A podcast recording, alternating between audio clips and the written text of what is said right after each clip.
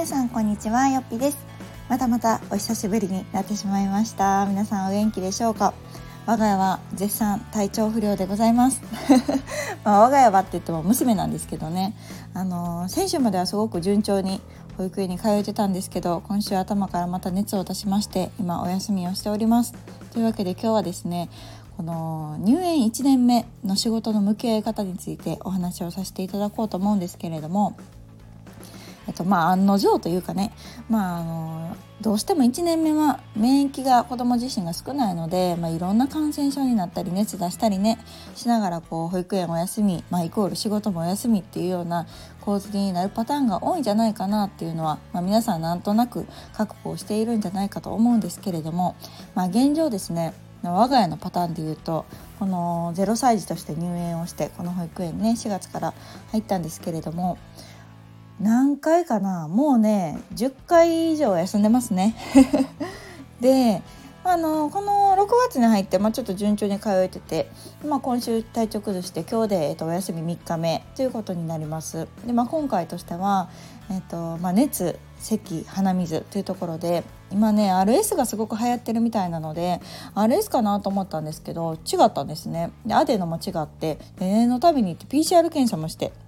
でコロナでもなかったんですのであ原因が分かんないというところに、まあ、ちょっと気持ち悪さはあるんですけど、まあ、でもね、まあ、これといったうんウイルス感染ではないっていうところが分かったので、まあ、今現状家で様子見っていうところになっております。であのまあ、この仕事との向き合い方っていうのは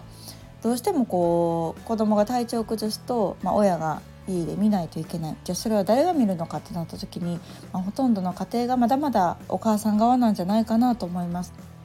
でうちに関して言えば昨日はねちょっと夫に私がどうしても午前中外せなかったので、えっと、夫に午前休を取ってもらったんですけど、まあ、その他私が対応しているっていうあの形にはなります。でまあ私の場合はね、まあ、フリーランスなので、まあ、自分次第というところではあるんですけどほとんどの方がおそらく会社員の方だったりするのかなと思うので、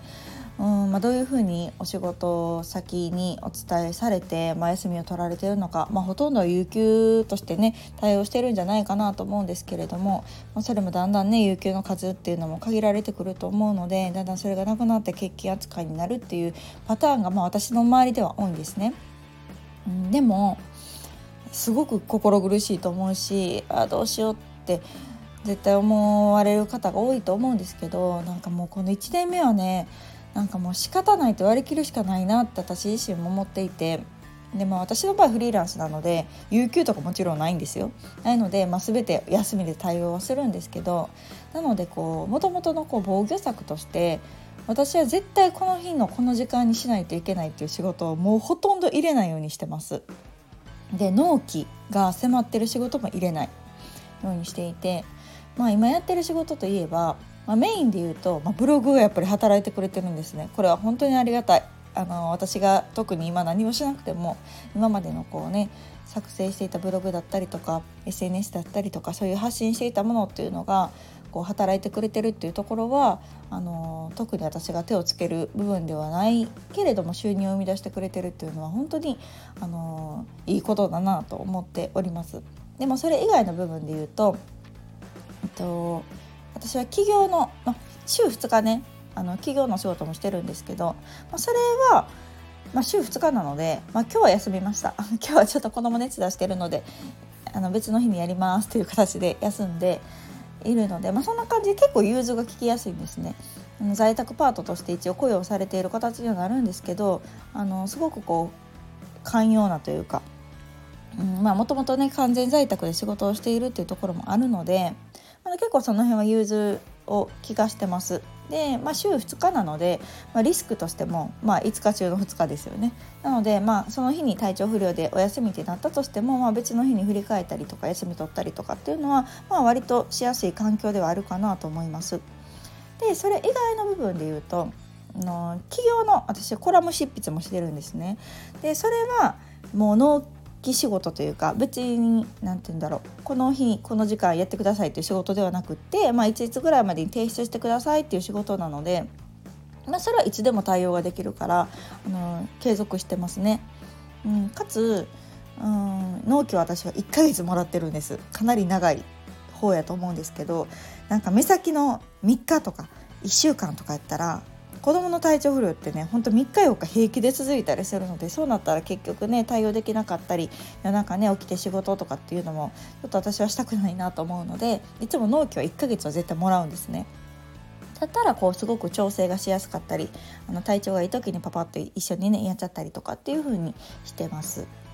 であとは講座関係は今はできてないですね。できてないというかやろうと思えば全然できるんですけどやっぱりね講座は何日の何時っていうのを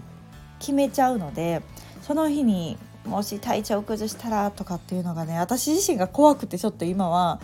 あの開講できてないっていう状況にあります。ただ本当にこれねありがたいというか嬉しい声なんですけど「あのよっぺ式ご帰省いつですか?」ってお問い合わせがね結構いただくんです。でその度に「すいません」って今ちょっと娘が入院してすぐで結構休みがちなので今はあのまだしてないんですっていう形でお返事させてもらってるんですけどそれがすごく心苦しくてねなんか私もやりたい気持ちはあるしなんか今すぐにでもやれる、ね、準備はあるんですけどやっぱりねいつその休みが襲ってくるかっていうところでもしぶち当たった時にねあの皆さんせっかくスケジュール開けてくださってるのになんかそこをねあのすいません今日キャンセルでみたいに言うのがもうなんか心苦しいし、うん、怖いなっていうところがあって今できてないっていう状況にあります。それはもうちょっと本当に申し訳ないなと思うんです。が、まあ、できればねちょっとまあ夏過ぎて秋ぐらいまでにはなんかもうちょっと免疫がついてくれるかなって期待はしてるんですけど、まあ、またね秋冬は秋冬で流行るものがあるし夏は夏で流行るものがあるしっていうのがあるからこればっかりは何度もなんですけど。うんまあでもそれでもねあのやってほしいっていう声を頂いてるからなんかちょっともう一か八かにかけて万が一ねあの体調崩した時はちょっとこうお休みいただくっていう形を前提にちょっと開講しようかなっていう気もしてますが、うん、その辺はちょっともうちょっと私のこう心境次第かなというところであります。なので、まあ、今はそういった講座やったりとかあとはちょっとね、あのー、市とか大学からいただくまあ、この日っていう絶対指定の仕事っていうのもちょっと最低限にさせてもらってますね。あのできる時とか、あのこの日っていうのが、まあ、少ない場合はねその日もし万が一っていう場合はその夫にね有給取ってもらったりとかっていう対応が、あの可能かもしれないので。まあ、そういう部分だけお引き受けするのでまた夏もねちょっと大学の講義が入っているんですけど、まあ、まあそこはなんとか夫にも協力してもらいながら乗り越えていこうかなと思っております。という感じでなんか私は今ちょっとかなり守りの姿勢でね。あんまりこう人様にご迷惑をかけない形でできる仕事だけを今やっているっていうところで、まあ、もしね急に呼び出しがあったりとか朝から熱で行けないっていう場合にもまあなるべくそこにね「もう」とか。まだ熱下がらんのとかってイライラしても仕方ないしね子供自身が一番しんどいしかわいそうなので、まあ、あんまりそうならないような状況をこう自分で今作っているっていうような現状であります。なので、まあ、広い目で見ると、まあ、やっぱりこの今の私の働き方っていうのはそういう意味ではすごく都合がつきやすいしこう人に気を使わなくていいっていうところすごくあのメンタルの面ですごく楽ですね。うんだったりもするので、まあ、そういう意味ではまあ中にはちょっとね正義感もすごくあってこう会社に迷惑かけられへんからやっぱり仕事復帰はできひんって思ってるママさんもいるんじゃないかなとは思うので、まあ、そういう方たちにね少しでも何かこうできる可能性というかこんな働き方をしているのもいますよっていうのをお伝えするために、まあ、こういう発信とかもしているので、まあ、今私がやってる、まあ、ブログという運営であったりとか、まあ、こういう在宅っていうのができる仕事っていうのをメインに働くっていうやり方っていうのも少しずつあの発信は続けていこうと思っております。最近ねちょっとインスタもやり始めたんですよ。2021年になってちょっとハマるっていうね。どんだけ遅いねんっていう 感じなんですけど。でもちょっとねこうやり方を覚えてくると楽しくなったりしてあと隙間でこれもできるのでね。あの私の知ってる経験だったりとか知識だったりとかっていうのを、まあ、発信できる場の一つとしてねこのラジオと合わせてやっていこうと思ってますのであのぜひ興味ある方インスタでよっぴと調べてみてください。おそらくアカウント出ると思いますのでフォローしてもらえると嬉しいです。ではまた次回の放送をお楽しみに。さよなら。